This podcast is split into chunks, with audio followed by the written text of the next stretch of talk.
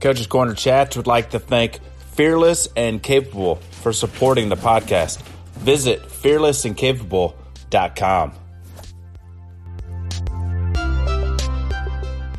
Hey, this is Karen Coach's Corner Chats, and on the episode, I have Ali Hanif. Ali, where are you at and what are you up to? So right now I'm in Bloomington, Illinois, and uh, I'm currently the assistant coach with Illinois State University, the NCAA Division One women's program. And is this your your first college experience? No, this is my second college experience. Um, I was with Mid America Nazarene, um, an NAIA program in Kansas City, uh, for a couple of years before I took this full time position here uh, last summer. So, first question that comes up is the accent is not Midwestern. So, where were you born and raised? So, I was born in Manchester, uh, in England, um, and I am a Manchester United fan, born and bred. Uh, my mom's house is about a mile away from the stadium. Um, so, I've grown up around being a Manchester United fan my whole life. And then I started coming to the States in 2012 um, over the last close to 10 years it's kind of gradually become more permanent. Um, and, you know, I met my wife here, um, who's um, a nurse. Um, and yes, things are kind of snowballed after a couple of years and ended up me making my life out here versus back in England. What was the impetus to come to the States in the first place? Um, a bit of a push um, by um, one of my old coaches, um, John, and he basically said, You've got the summer off from uh, regular coaching and school and stuff, and why not go out to the States and, and kind of try things out there and see what it's like? And I was like, Sure, why not? Um, and I came out with a company called Challenger Sports. Um, they're the largest soccer camp company in the US, and they've been around a long time. I'd say quite a lot of the British coaches who are now full time in the in the US, most of them have come through Challenger Sports one way or another. Um, but yeah, so came out with Challenger my first summer. When you kind of come out for your first summer contract, um, they randomly assign you to a region, and I got assigned to the head office region in Kansas City. So I did not know where Kansas City was. Um, my first soccer camp ever ever was in um, a small town called Nevada in Iowa. And when I first got the contract a couple of weeks before leaving, I thought Nevada was in Nevada, Las Vegas, not Nevada, Iowa. so I didn't realize that until I actually got out here and I was like, oh, okay, I'm not in Vegas. I'm in Kansas City, first of all, and then drove up to Nevada, Iowa. And I had my first American experience uh, among the cornfields in Iowa, and uh, that's how it kind of started. What was that um, kind of culture shock of going from the hustle and bustle of Manchester to yeah. Big open plains and cows and what have you? Different. Um, didn't quite. Uh, I hadn't used sunscreen a lot before then. So my first week, uh, it was like the first week of June 2012. It was like 104 that week or something like that. It was crazy and I got sunburnt real bad um, that first uh, couple of days. So that was fun. Um, it was just different. Um, the way people talked, um, food, interactions, Midwestern people kind of stereotypically, everyone's nice, which is definitely different from a city life. Um, but yeah, it was a, definitely a culture shock that took me a couple of weeks to get used to. Growing up in Manchester, was soccer something that was just part of your livelihood right from being even this a small little tyke running around? No, actually, so soccer's around you no matter what you do in in England, in Manchester especially. It's just it's just there. Um, I wasn't interested in soccer uh, until I was about fourteen. Um, I played a bit of basketball. I was tall-ish, and I played a bit of basketball, and that's kind of it. My family were not interested in me participating in sports, and that was a culture thing. Um, and then I had my PE teacher at school in high school. Um, one day, just kind of pushed me into goal and gave me some gloves, and he was a goalkeeper, and uh, his name was Mark Evans, and he just said, "Hey, try it out, see what happens." And I kind of just fell into being a goalkeeper and kind of fell into playing soccer and uh, just kind of snowballed from there, really. What was the reaction of your family, like parents and what have you, when you started to kind of get that, like the soccer goalkeeper bug and start doing it more and more? Didn't go down well when I turned 15 and broke my wrist. Um, so my mom wasn't a fan of uh, breaking any body parts. Uh, that wasn't wasn't great. Um, it took a while. I'll be super honest. So from a cultural background, being being Pakistani, uh, my family being Pakistani, it was uh, definitely a culture shift because traditionally, like if you're Pakistani, Indian, South Asian, um, you don't really touch soccer, uh, football. You don't really touch it. Um, it's kind of you, you know, focus on um, getting a degree and being a stereotypically becoming a doctor or becoming a psychologist or a lawyer or something in those realms and going into sport isn't really a thing and so it took a little while um, i was playing and i was enjoying it and i was playing at a good level and i was playing for club playing for college. It was you know it was going pretty well. And then um, at the end of my so just a little background school, um, school in england works a little bit differently. So you're in high school from 11 to 16 and then you're in college from 16 to 18 and then you start university at 19 18 19 so in college what you do is you know typically at high school right you'll do a bunch of subjects um, like generics or mathematics english history law you know whatever when you get to college you kind of hone down to four subjects and that helps inform what degree you're going to pursue hmm. um, in my opinion it's a better way but you know that's just my opinion. um, it helps you kind of zone in a bit more to what you want to pursue in a degree.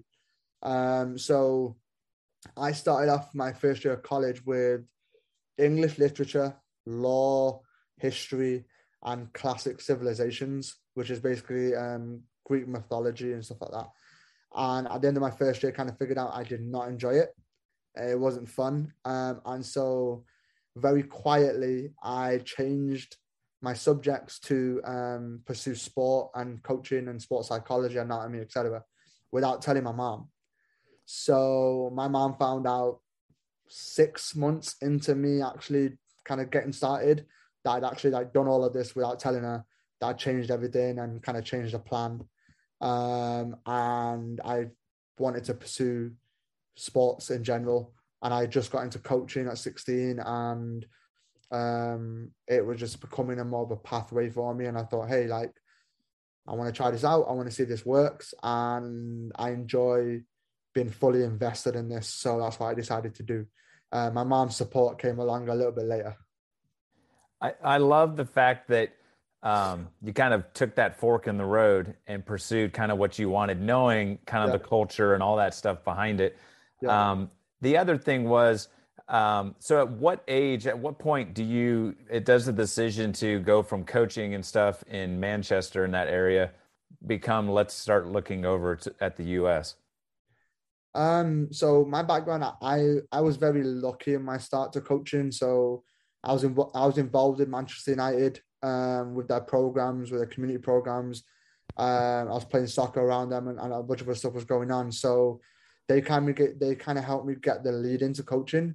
So I was very fortunate that um, I'm very lucky that I had all these um, mentors, resources, and a professional club behind me versus other people that might get their starting to coaching might be a little bit different. So um, it was a lot easier for me to kind of start thinking about what I wanted to pursue, how I wanted to look. Um, and being around a professional environment with Manchester United and kind of all the facets of the club, um, I slowly kind of started to learn that this is great. It's amazing to be around a professional team. It's amazing to be around, um, you know, be in the same places like Wayne Rooney and Ronaldo there at the time, and and Van, Edwin van der Sar and and all, and all these great great players um, and fantastic coaches um, in the academy, um, in the community departments, just great people. And I kind of started to learn that after my first summer in the States, I wasn't going to get the freedom to do what I felt like I wanted to do as a coach and explore as a coach in that environment. It just wasn't because Manchester United is an historic club. It's done things a certain way for a really long time. And I've just felt personally that my freedom was limited in that space as a coach. And I wanted to kind of try my own thing out and pursue my own space to make mistakes without um, feeling like I had to do things a certain way. I wanted to have the freedom to try things out and make mistakes and and kind of find my own methodology, etc. How how impactful was that experience of being at Manchester? I mean, what were some of the things that you took away from that experience? Not one that the idea of I need more freedom type of thing, but what were some of the things that you took away and said when I go to wherever it is, states or back home, that I want to continue to take with from that because you like talk about professional, huge club, tons of success. What were yeah. some of the things that you pulled away from that that you said those are really cool and I want to continue to use those in my coaching career? Um, I'll give you the very first thing that sticks in my head. Um, John Shiels, who's the head of the Manchester United Foundation, um, who's also a big mentor of mine. Um, he actually just um, just got a uh, an MBE from the Queen um, for services to to football. Um, so shout out to John. Um, but he basically used to tell me all the time, if you're not 10 minutes early, you're already 10 minutes late. And um, I live by that. So my mom says it all the time to me now because I said it so much at home. So um, it, kind of a little thing. Um, I am really adamant on having everything ready for a session before anybody turns up. Um, my kind of focusing how I structure my sessions, how I build them, what the setup is like, etc., all kind of stems from that kind of little piece in my head. I've always been early and always been ready and always been prepared. Um, that's always been in my head, and that's kind of how my head works.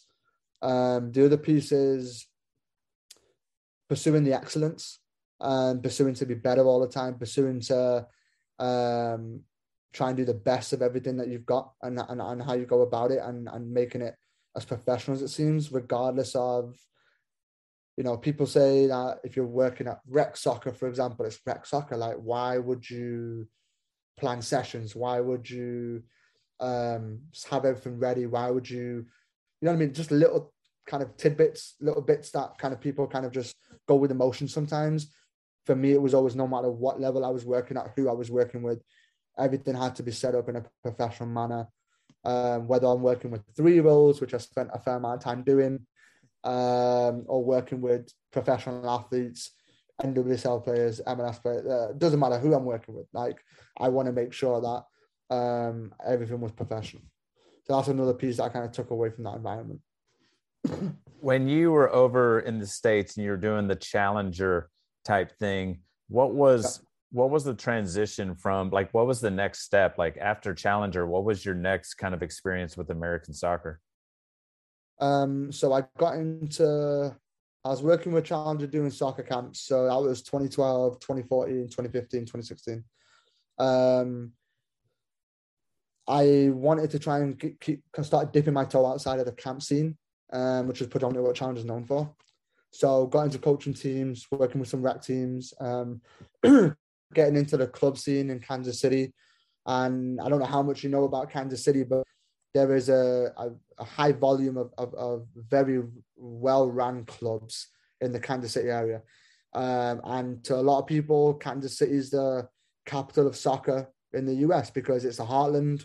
Um, it's the middle of the country. It is booming with clubs, facilities, the US National Training Center, Sporting Kansas City being one of the first clubs to have a um, soccer specific stadium, the NWSL team now. So it's a booming metropolis of soccer. So um, I, did, I started dipping my toes into um, club scene, private sessions, um, being around college players, um, working in the WPSL, working with NWSL players. I just started to kind of figure out where I might fit in with that or what did I want to push to pursue. Um, working with ODP, um, working with the different levels of college um, and working with the competitive clubs as well, ECNL, um, etc. Kind of decided to go into those realms a little bit. What does you said you use the word dipping? How yeah. how does one dip into like how do you go about connecting with college players or being part of ECNL or some of these clubs? Did you just kind of reach out? Did what were some of the ways that you put yourself in those opportunities? Um, one of the things for me was I think understanding the value of time. Um, and with that, before I kind of before I started getting paid at Manchester United to coach, I had to do so many hours of volunteering um, to like meet thresholds, and this was a new program that they were launching. So with that, in under two years, I did 750 hours of volunteering whilst while I was still at school because I kind of found out the fact that if I really wanted to be all in, I was going to be all in, no matter what that meant. So for me, it was the same. I kind of applied that to everything else I do. So people have asked me over the years, I, I you know, I end up doing quite a few things, and, and people ask me why or how I'm managing to do multiple pieces. For me, it was always been cognitive of what I was getting my hands onto or what I was stepping into and understanding that I had to be able to fully apply myself to that area um, and being happy that I could fully apply myself to that area. So I started off just talking to people, networking, um, giving up my free time when it was available to just help. And that kind of just led to things. So, for example, um, when I started with the WPSL team in 2017 with Hugh Williams, who's quite a big figure in Kansas City as a coach. He was the general manager of the FC Kansas City team, and, and he's been coaching in Kansas City for 30 years or something like that. Um, he got me involved with the WPSL team through Derek Shaw, who's the assistant at KU, um, and he was also the vice president of Challenger. Um, they got me involved in the WPSL team, and that was voluntary. So they were like, "Hey, you know, make it down when you can. It's just during the summer. Come down, like you know, one night a week and they were training four nights a week. And I was there every single night um, because I wanted to make sure that if I'm going to do this, I'm going to do it properly. And at the end of the 2018 season, she had just taken over the local club. Um, FC Kansas City had moved to Utah, and the youth club of FC Kansas City had was staying in Kansas City. So it was quite a large youth club. So Hugh took over the club and came to me and said, Hey, I'm looking for someone to come in to be the lead goalkeeper coach.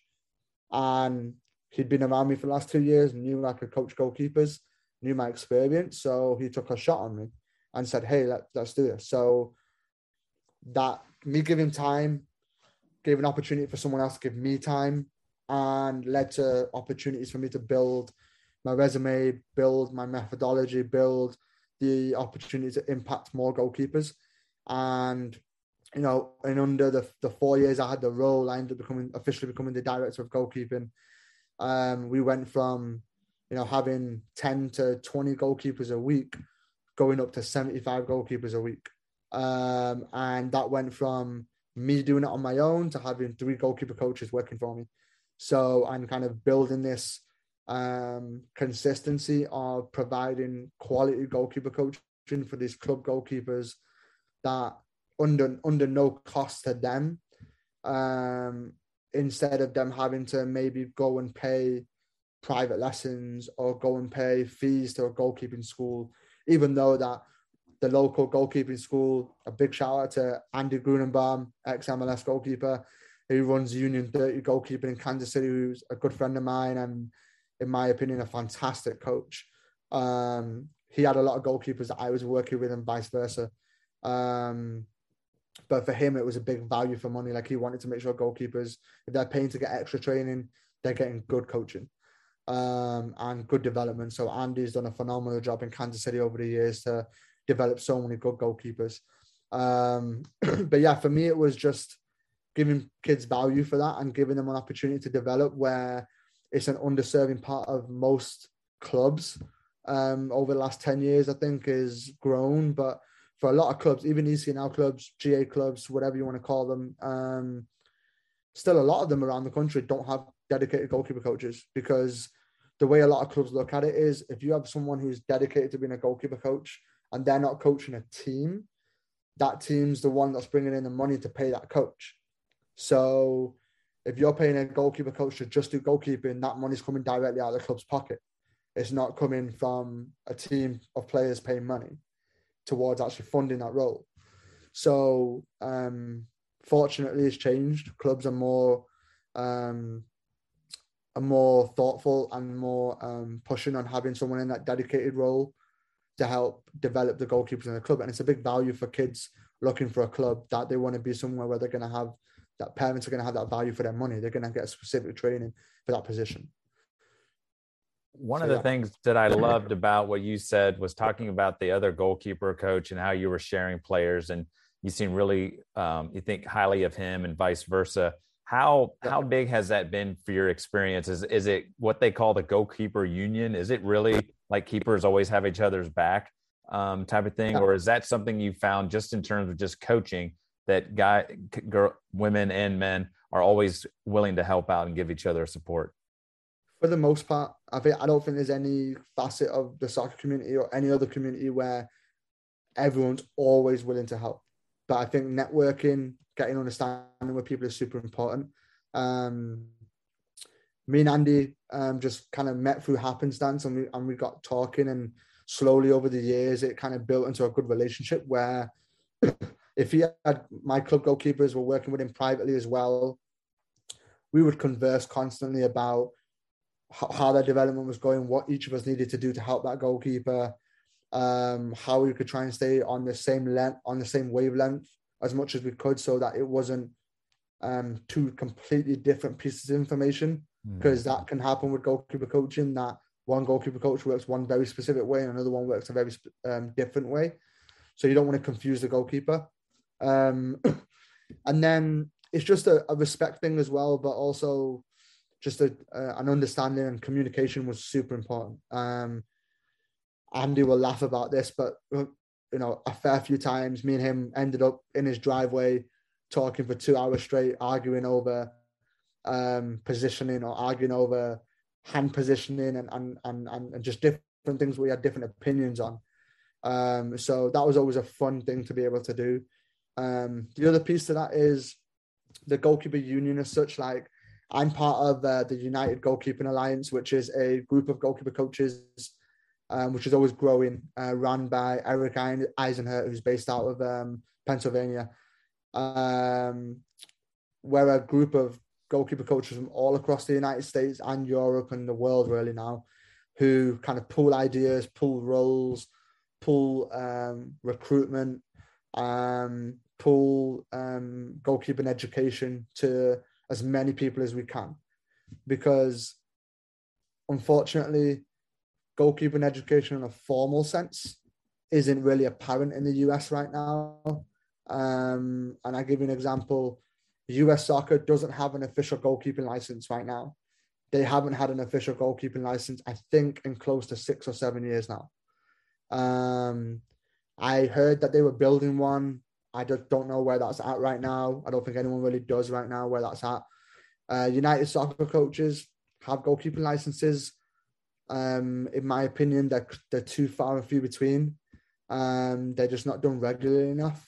And I think that might be to do with need. It might be to do with, you know, funding. There's a lot of different things that go into that. Um, so formal goalkeeping education is really difficult to come by.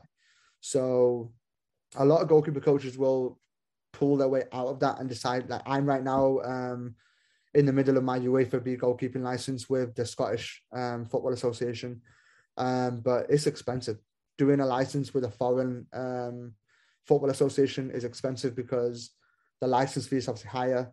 Um, you typically will have to travel to that country to finish off the license. So, you know, flights, hotels, gets expensive.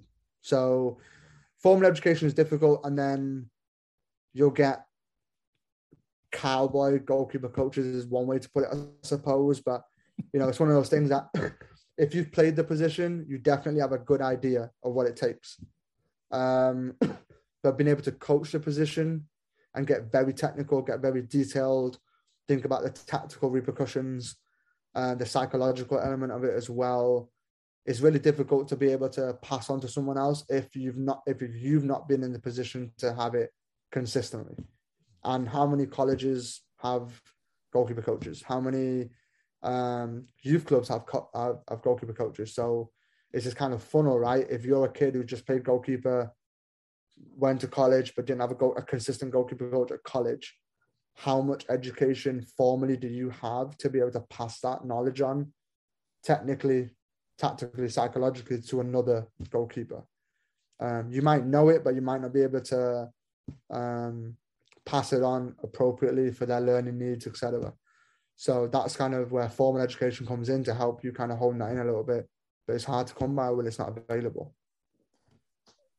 the other thing you mentioned was going from 10 to 20 keepers to 75.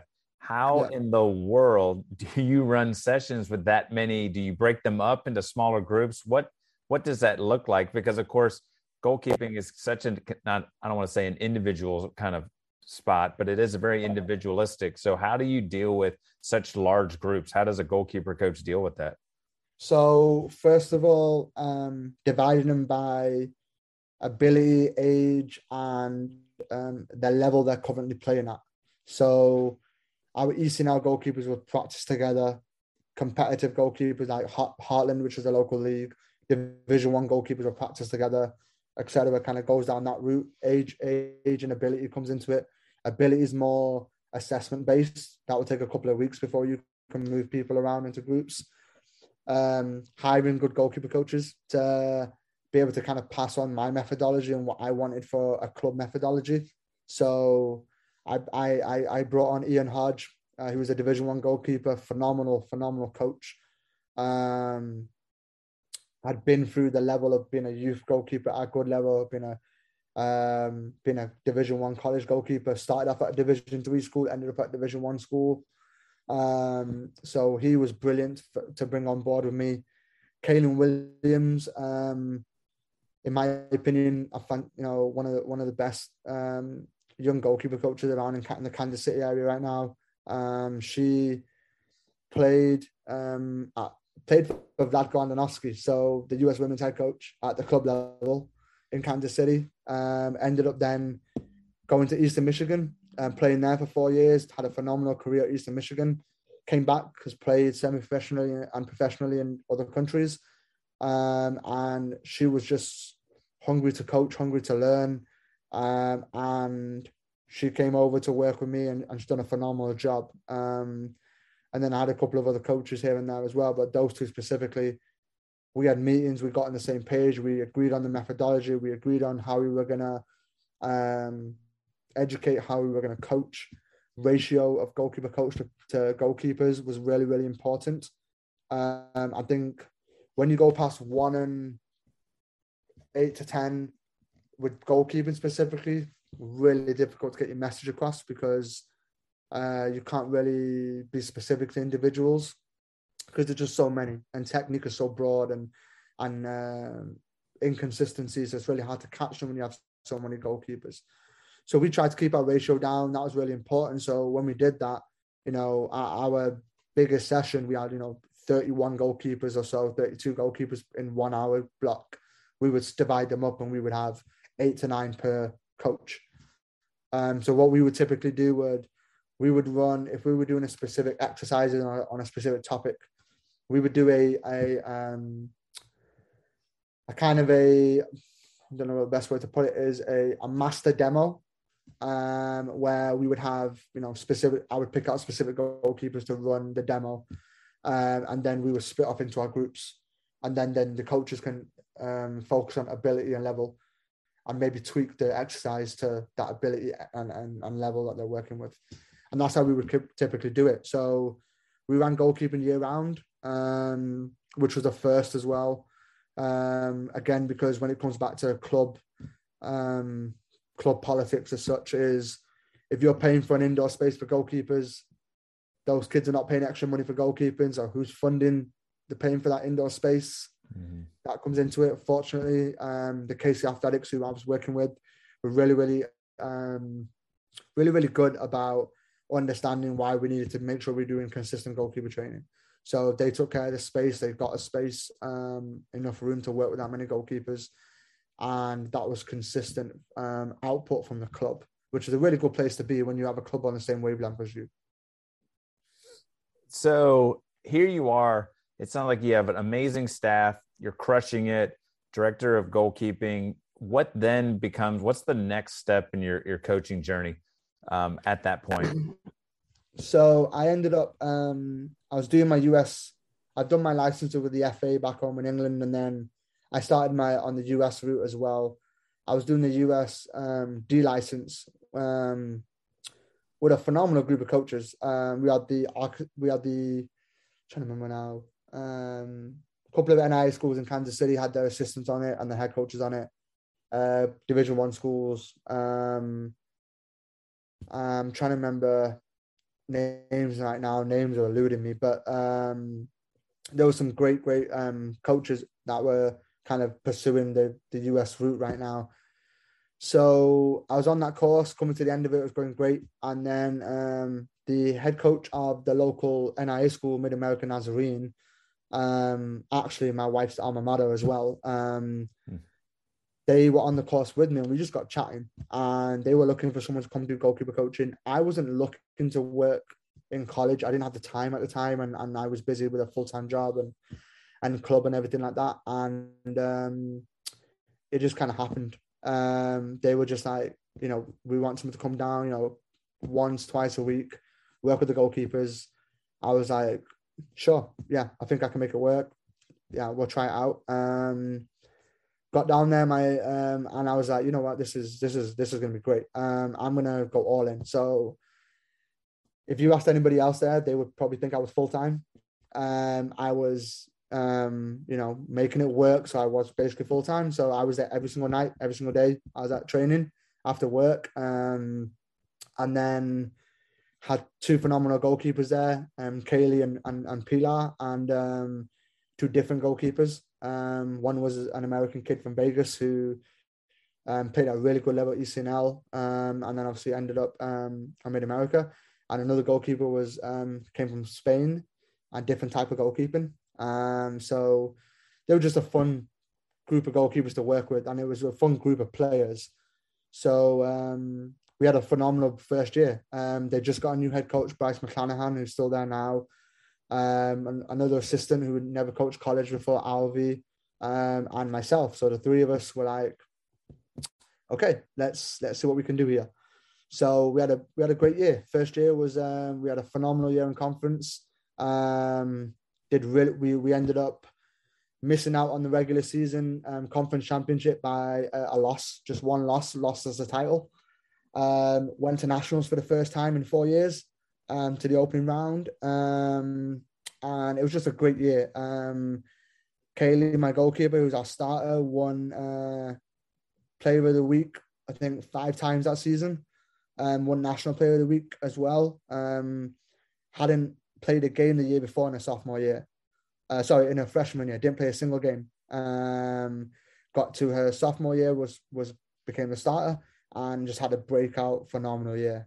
Um, with an understudy and a freshman in Pilar who was uh, and is a phenomenal goalkeeper. Um, so it just kind of worked out, and the group of players we had there were great. Um, they were a we ended up going from not being ranked consistently to being ranked nearly every single week in the top 25 in the country.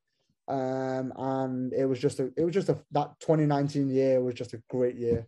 Um, it really was. Um, and then I just kept working at that. I got into ODP in 2020 uh, with Kansas Youth Soccer, um, with uh, their DOC Paul Fabry, who uh, was awesome. And Paul met with me for coffee and you know wanted to get me involved in ODP. I wanted to be involved in ODP. I kind of knew a little bit about ODP, and Paul was changing the way ODP ran in Kansas to make it more uh, consistent, more prominent, more a stepping stone for players versus a just go if you want to go, but you don't have to go sort of thing. Like it's not really going to help you. He wanted to make it into a stepping stone for players um, for development. So got involved. Andy, who I mentioned before, who runs United Goalkeeping, he was um, also doing ODP with goalkeepers. So me and him just got chatting and we kind of started doing ODP goalkeepers together.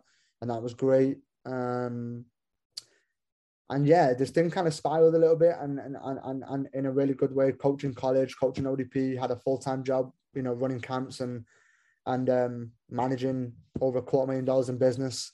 Um, like it, you know, that side of it was one thing, and then coaching everything like that. And it was, and I, then I inherited a 05 um, girls team as well, uh, which kind of came on top of that, which actually um, was just great. Um, I only had, I only ended up having them for a season. Um, it was awesome. We ended up in Division One um, as a brand new team. Um, was a tough tough division to play in. Had a really good year. Um, won Missouri Presidents Cup um, with nobody thinking that we were, you know, Presidents Cup is great, and that nobody thinking we were going to even get to the the, the regional. Um, sorry, get to the um, the quarterfinals, anything like that. So we won Presidents Cup for regionals with a brand new team. That was great. Um, that was a different facet of me challenging myself a little bit and in running a team myself um, and kind of going through that those steps as well. Um, and yeah, so that kind of spiraled over a couple of years, and then um, ended up. I hadn't coached a team on on my own um, for a couple of years because I was coaching at the college level in England and had a team at my old college, um, and then kind of stopped coaching a team for a little while to focus on goalkeeping. Um, I just wanted to kind of pour myself into that a little bit, and then um, that group, that group I, I had uh, with KC Athletics with the 05s was, which they were great, um, great group of girls, um, great parents, um, kids who were committed, who wanted to learn, who wanted to be better, um, and that team's you know ended up having players progress into the ECNL team. Um, so we were one under the ECNL team, so um, had players progress into the ECNL team. That team is players all you know most of them are still playing now. That was kind of the plan. I was going to carry on working with them and kind of building that team up. And then uh, Jan, uh, not January, or January into February, etc.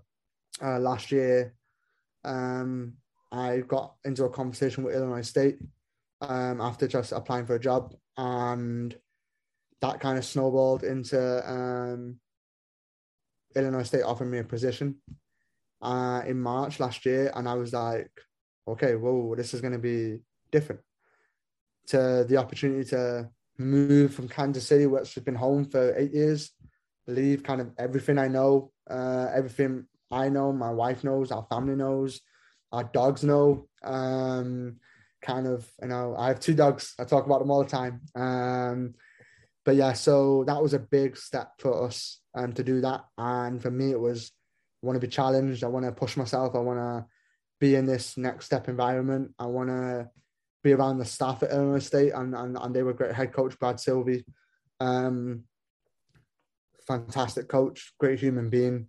Um, I felt like he was someone I could connect with, and I someone I think I could work really well with, um, and he could challenge me to be better.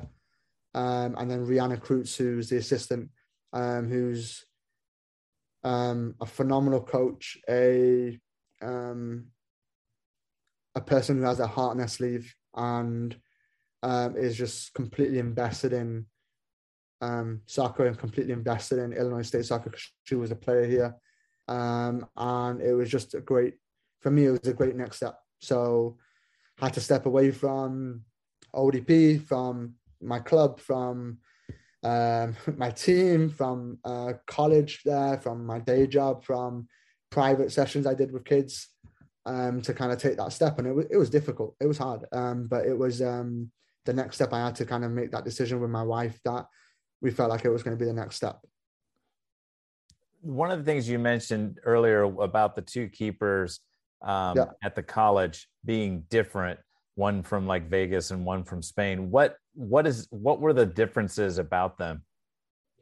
Um, well, first of all, their training environments have been completely different. Um, to there is a style of coaching. I'm going to say like you're going to have a a way of coaching that a lot of American coaches will coach. Um, and, and and that's very broad to say that because there's so many different styles of goalkeeping, there's so many different styles of coaching. Um, but her environment was different versus a goalkeeper brought up in Spain, very different environment. And I'm saying that from a tactical standpoint, from a technical standpoint, and from where the emphasis is on those two pieces. Like what are you going to overemphasize technically and tactically in a environment in Spain versus what are you going to technically and tactically emphasize in, in an environment in the US. Um, so that was the big differences. Um, um, ability of distribution, big difference. Um, ability in shot stopping, decision making, um, holding onto the ball, not holding onto the ball, dealing with crosses. All these pieces were just a little bit different. So um, I had an interesting conversation with um, the assistant at KU uh, a couple of months ago, Kelly Miller, who's a fantastic, another fantastic coach. Um, who always we had a really good conversation. We were talking about um, he he typically has about four goalkeepers on his roster, and uh, I hope Kelly doesn't mind me mentioning this, but we were talking about um, just different types of goalkeepers and how that kind of ties into the, Division One environment. And for him, it was his style of goalkeeping was Ali, you know, my two goalkeepers that get the majority of minutes, they train together. And then the other two that are not quite getting as many minutes, they train separately. Because um, for him, four different types of goalkeepers in one environment was just so different. It was so hard to get the coaching element consistently to those goalkeepers. So he decided that it was better for him to have two of them training at the start of the practice and the other two are with the team, and then they switch so that he could be more honed in on their style of goalkeeping and what they were doing versus trying to change them into fit, you know, trying to fit a um, trying to fit a square in a circle basically. Um, it just didn't work. So I found that really intriguing. That that's the way he took that um, with having that many goalkeepers and and also having that many different styles of goalkeeping. The one thing you mentioned about the coaches that you're with now hard on their sleeve, will challenge you. Um, not even like mentions of tactics or really good at you know the coaching side. How important is are those types of um, like character traits of being passionate about you know Illinois State and being able to challenge one another and hold people accountable and all that when it comes to building a staff and a program? Every head coach is different. Um, every head coach's opinion is different. Um, I think I've learned that, been around a couple of different head coaches. Um, I think it's important that I think at any level, whether you're working with a three year old to you're working with a 19 year old to working with a pro, um, I think as a coach, in my opinion, you have to show that you're passionate. You have to show you're invested. Um, me personally, I am constantly smiling because hey, I'm pretty lucky. I'm doing what I love to do every single day and I and I and I know that I I, I own the fact that I get to do my favorite thing in the world all the time. Um, the other piece is I feel like passion is infectious to the environment, and I think the environment is everything, um, especially at the college level. Um, it the environment informs culture, it informs team chemistry, it informs um, technical and tactical performance on the field. The environment is everything.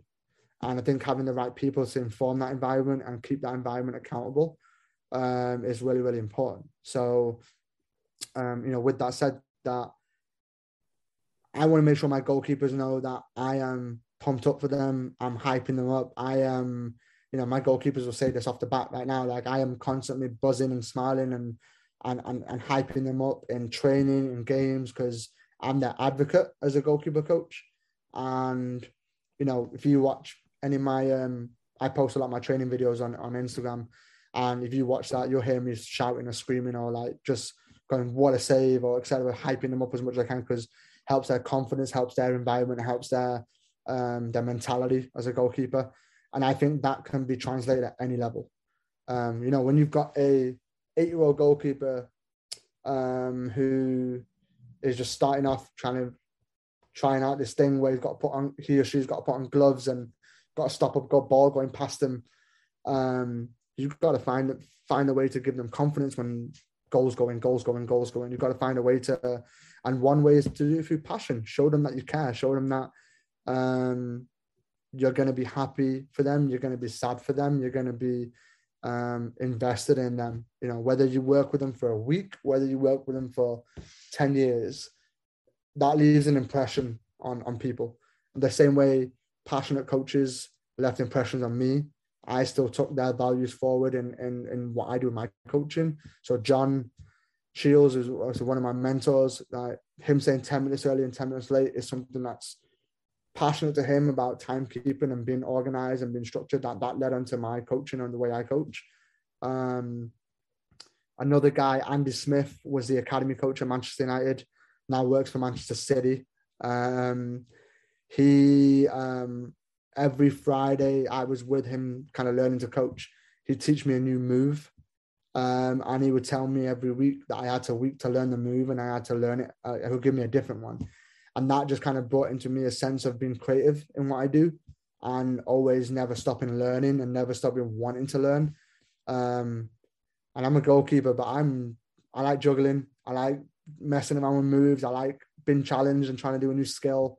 That that's just you know the creative side of my mind is is is, is really important to me. I think it definitely helps inform the way I structure my sessions, the way I have to get creative when you thought you were going to have four goalkeepers at training, you only have one.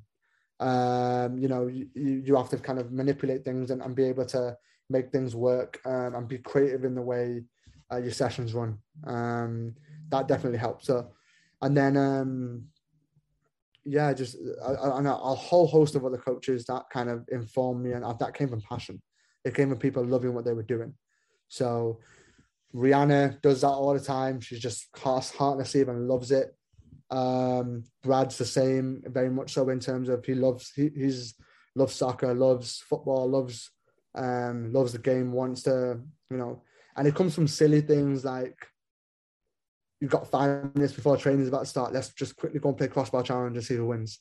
Um, or you're trying to nutmeg someone during training and you know they've got to do two push-ups and um, little little little tidbits like that kind of inform that environment and kind of help with the passion and kind of help with um, keeping things alive and, and, keeping things buzzing. So I mean I, I always joke to the girls at Illinois State, I always joke to them because um, I'm notorious for trying to nutmeg people. Um, and I always I always have a laugh with them about this because now every time I walk past them with a the ball, they flinch or they'll move, they'll try and close their legs. And I was like, that's what I wanted. I wanted the fear that you knew I was going to meg you, but I won't do it. But you just got the fear of it. But that's just funny, and it's passion, and it's just like just kind of getting into those little bits of soccer. So we always have a good a good laugh about that. Now they they're constantly trying to get me back all the time, and when they do, you should hear them cheer because they're just. And again, it informs a passion um, you know, that's just one of the ways I look at it anyway. The other thing you talked about was the move from Kansas and Missouri up to where you are now. You left your wife's alma mater, the dogs you mentioned. How how important were those conversations with your wife about making this move to Illinois State and kind of re moving the whole family to where they are now? Um, it was it was, I mean, for me, like me, for me, my wife, it was. Um, she knows I love what I do.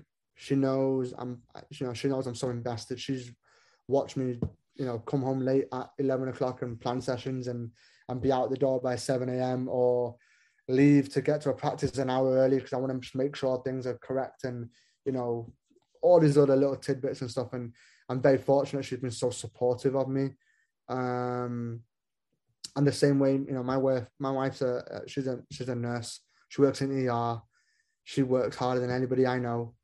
Um, she it loves what she does because she helps people. Um, could I do what she does? No way. Um, she is in that place, and and and, and I think that's relatable in the support and in helping people. Um, the importance of as a human being being able to impact others i think that's my calling as a person is um, i want to be able to impact people the same way people impacted me growing up um, and for my wife it was just having conversations about is this right for my career is it right for what i want to be able to achieve is it right for us as a family that would we be able to make this work would we be able to make these sacrifices to the sacrifice of change to make this work, and it's not been easy. Um, it, has been difficult. You know, you know, her family is still in Kansas City, so um, it's been difficult, and um, we've we've had bumps, we've had highs and lows, and and, and we've been communicating and, and working on things and getting better at um, having understanding is really important. I think in any marriage, in any relationship. Um, so she's been amazing to support me the way she has. And then I want to go full circle. We, yep. At the beginning of your journey, Mama Bear was like, I'm not sure if this is the direction I want you to go in terms of playing, uh, broken wrist, all that. You go and start taking classes that go in toward coaching without mom knowing. Here you are at a you know a large campus doing your thing, loving it. You got a wife, dogs, all that good stuff. What is how excited is mom now for where you're at? Um, she never liked the fact that I'm away from. She's still home, but this is home now, and and that sort of thing. But my mom came around, and I was very fortunate that my mom and I have a twin sister as well who's pursuing her own passions, completely opposite to what I do. Um, my my sister, she she's a film editor, so she works on movies and TV shows and stuff like that. And again, not really a career choice that a from a cultural standpoint is taken upon. Mm-hmm. Um, but yeah, she came around to understand it. She came around to um, get it and, and understood this. What makes me happy, and um, she kind of got to that point where she was like, she understood that this makes me happy. She might, my mom probably never quite understand soccer, not quite ever understand the tactics, the coaching, and all that other stuff. For her, the most important thing was, are you happy? Are you enjoying it? Yeah, yeah okay, that's that's all you know she needs to know. Um, her biggest thing was before I did anything else, I had to make sure I got my degree. I had to be the first person in my family to to get a bachelor's, and that's what I did. So I got my degree from Manchester Metropolitan University in England um, in coaching and sports development. Um, was a um, difficult three years at university because I was still trying to juggle a lot, and um, university was good, but you know found areas of it tough like anybody does. Um, but yeah, it was it was a kind of yeah full circle moment, I suppose. Uh, my mom's still not been over to the US yet, so you know eight, eight nine years later, she's still not been over here yet. So that's something we're hopefully going to correct in the next uh, couple of you know months to a year or so. We're going to be able to change that. She doesn't like hot weather, so you know when you're in Kansas, especially when it's getting up to 104, 105 in the summers, it's not a place to be. Well, I would say now being where you are in, in Illinois, a little bit cooler. Yeah, um, right now it's the 40s, um, so it's, it's not it's probably more like England than anything else. Um, with the rain that we keep having and the wind and everything else, but no, it's, it's it comes on full circle, and and and for me, the kind of next steps to that was always going to be from a from a cultural standpoint, being able to inform more kids of a South Asian heritage that this was a avenue that they could pursue. Hmm. Um, it definitely has grown phenomenally in England. Um, I know just recently, the first ever um, coach of South Asian heritage was on staff with an, uh, with the England national team.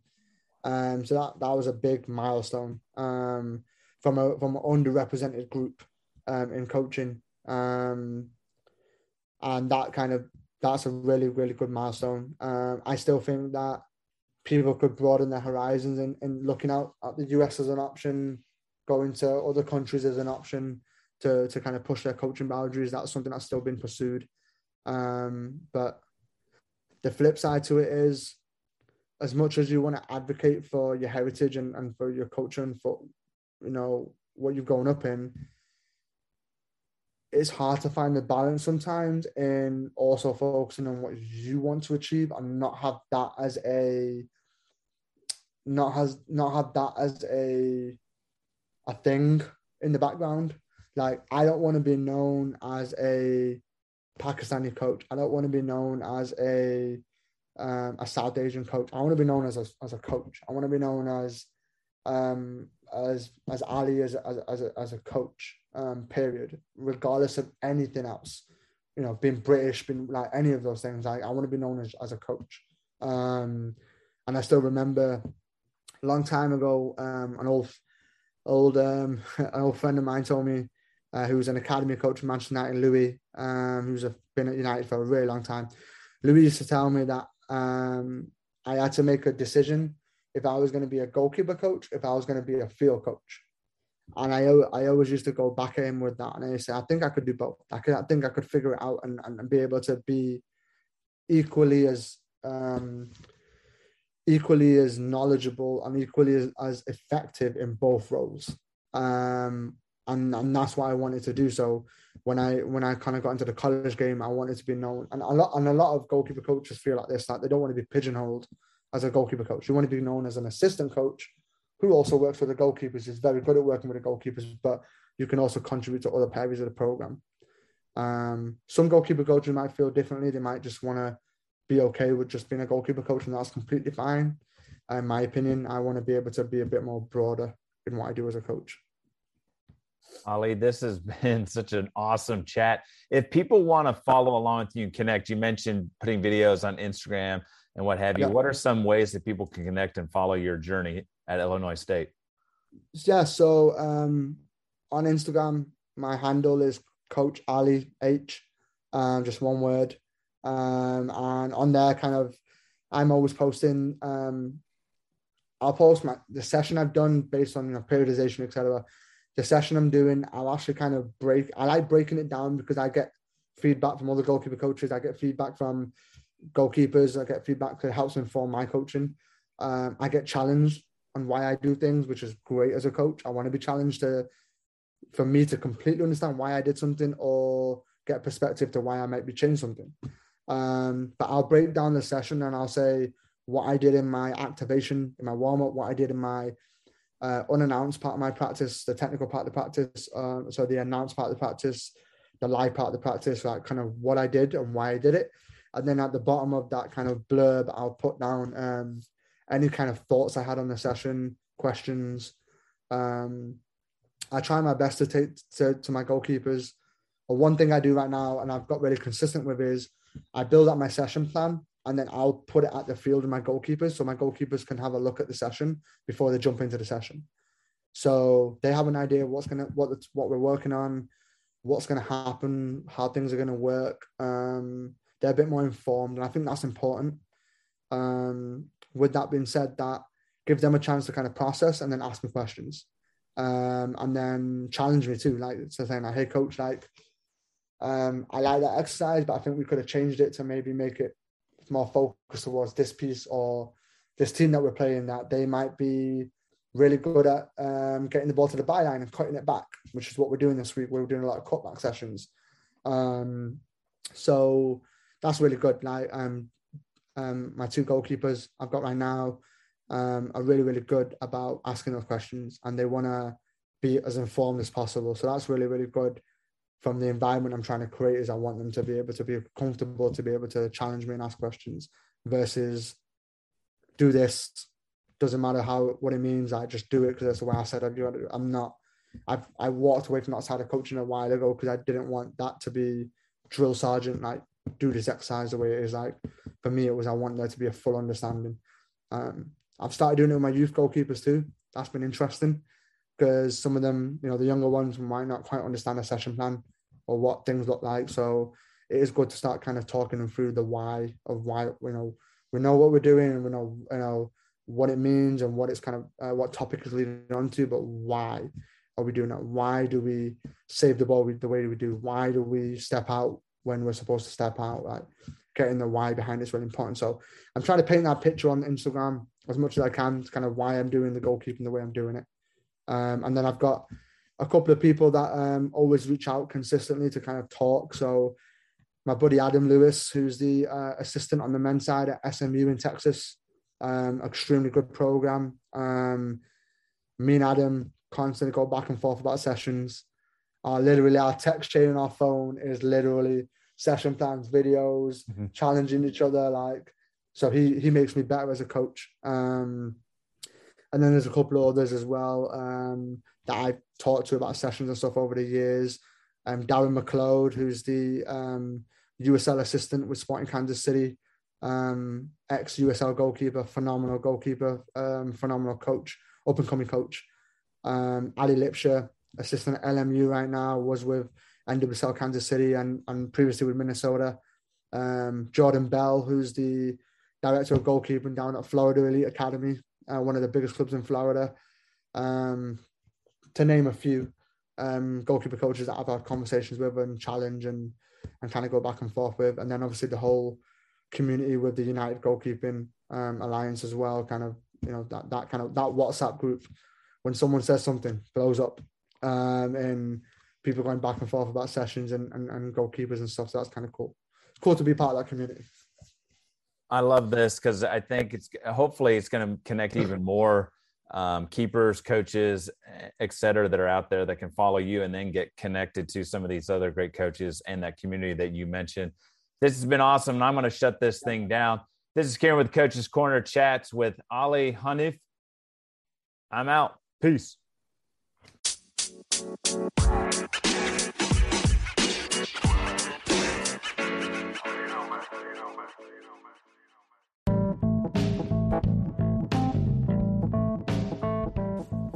Today's episode is brought to you by FitAid, vitamins you'll enjoy drinking. Visit lifeaidbevco.com and check out their awesome products. FitAid, supplement your lifestyle.